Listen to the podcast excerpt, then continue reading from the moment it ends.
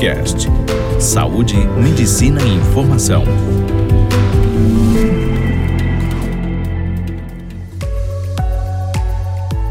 Olá, sejam bem-vindos mais uma vez ao Doctor's Cast. Eu sou o Dr. Diego Capibaribe e hoje nós vamos falar sobre câncer de rim.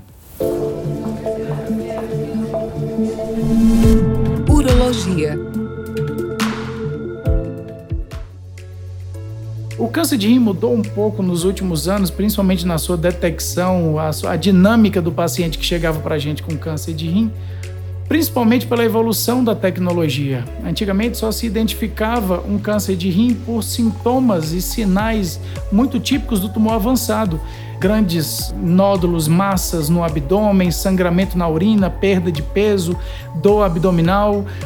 Hoje em dia isso mudou. Hoje em dia, mais de 90% dos tumores de rim são identificados, principalmente em países onde o poder aquisitivo é maior, onde você tem um acesso mais rápido a um médico a exames de imagem, praticamente todos os tumores de rim são identificados em ultrassons, em tomografias, ressonâncias, e esses tumores geralmente são bem pequenos, fáceis de tratar, e a chance de morrer daquele tumor diminuiu bastante.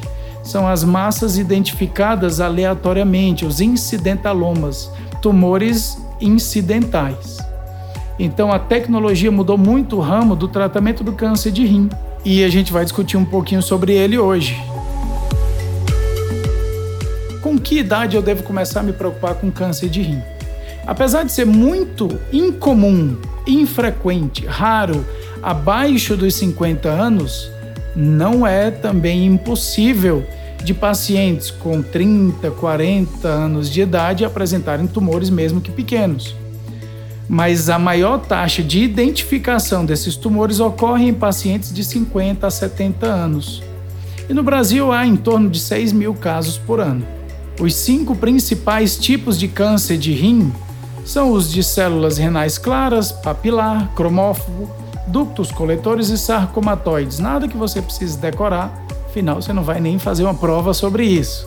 Mas o mais comum, que é 70 a 90%, dos tumores de rim são os tumores de células renais claras. As principais causas do câncer de rim, aí sim vale a pena você prestar atenção. O contato com materiais utilizados em indústrias como cádmio, asbesto, chumbos, hidrocarbonetos aromáticos.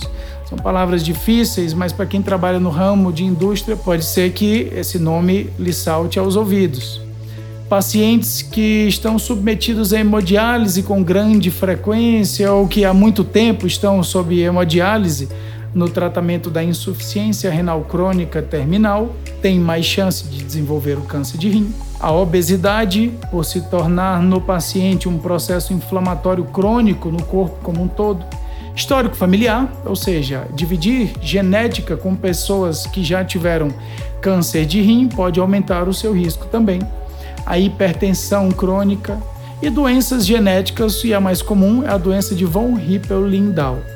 É rara, mas se caracteriza pela formação crônica de tumores.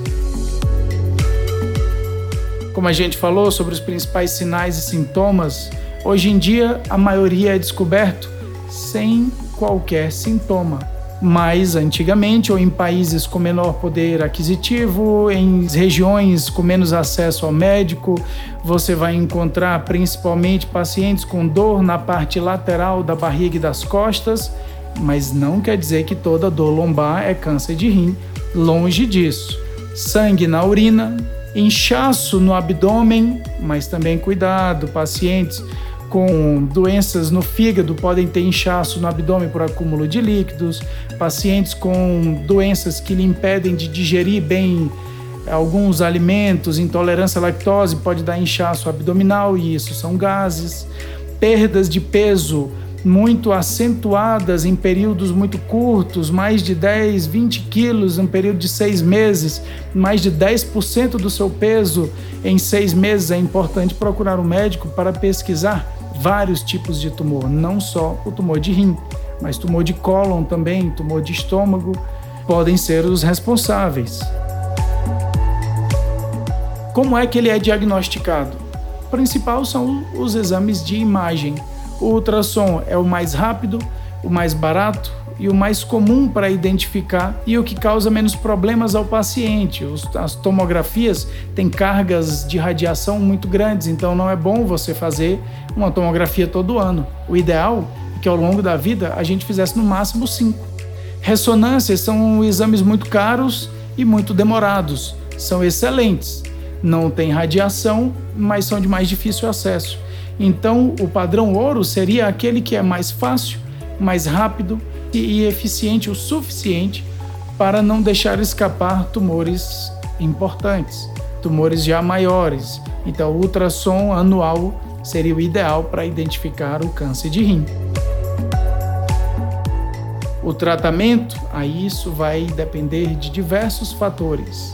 O tratamento pode ir desde uma cirurgia de nefrectomia parcial, laparoscópica ou robótica, onde você retira só o tumor e preserva o rim completamente, a retirada do rim por inteiro, o tratamento de retirada do tumor por cirurgia laparoscópica ou robótica depende do tamanho, indo até cirurgias abertas Depende se há trombos nas veias e artérias, isso vai modificar um pouco.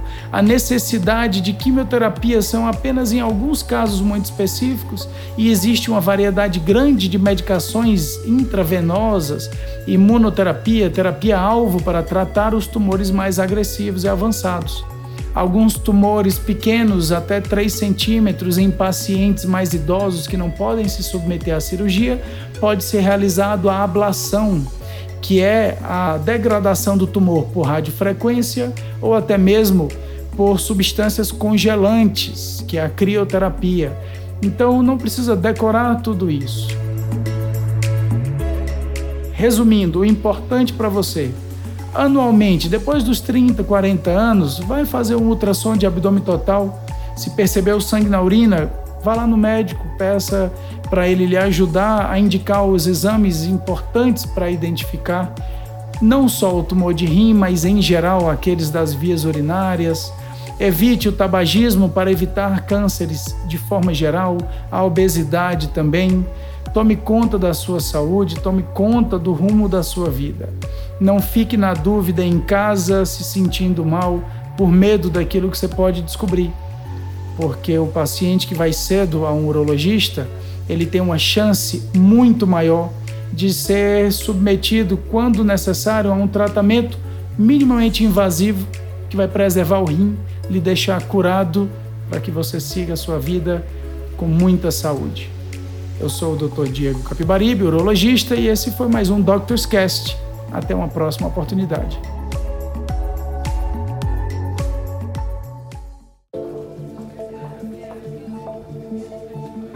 Você ouviu Doctor's Cast, o primeiro portal de saúde e medicina em podcast.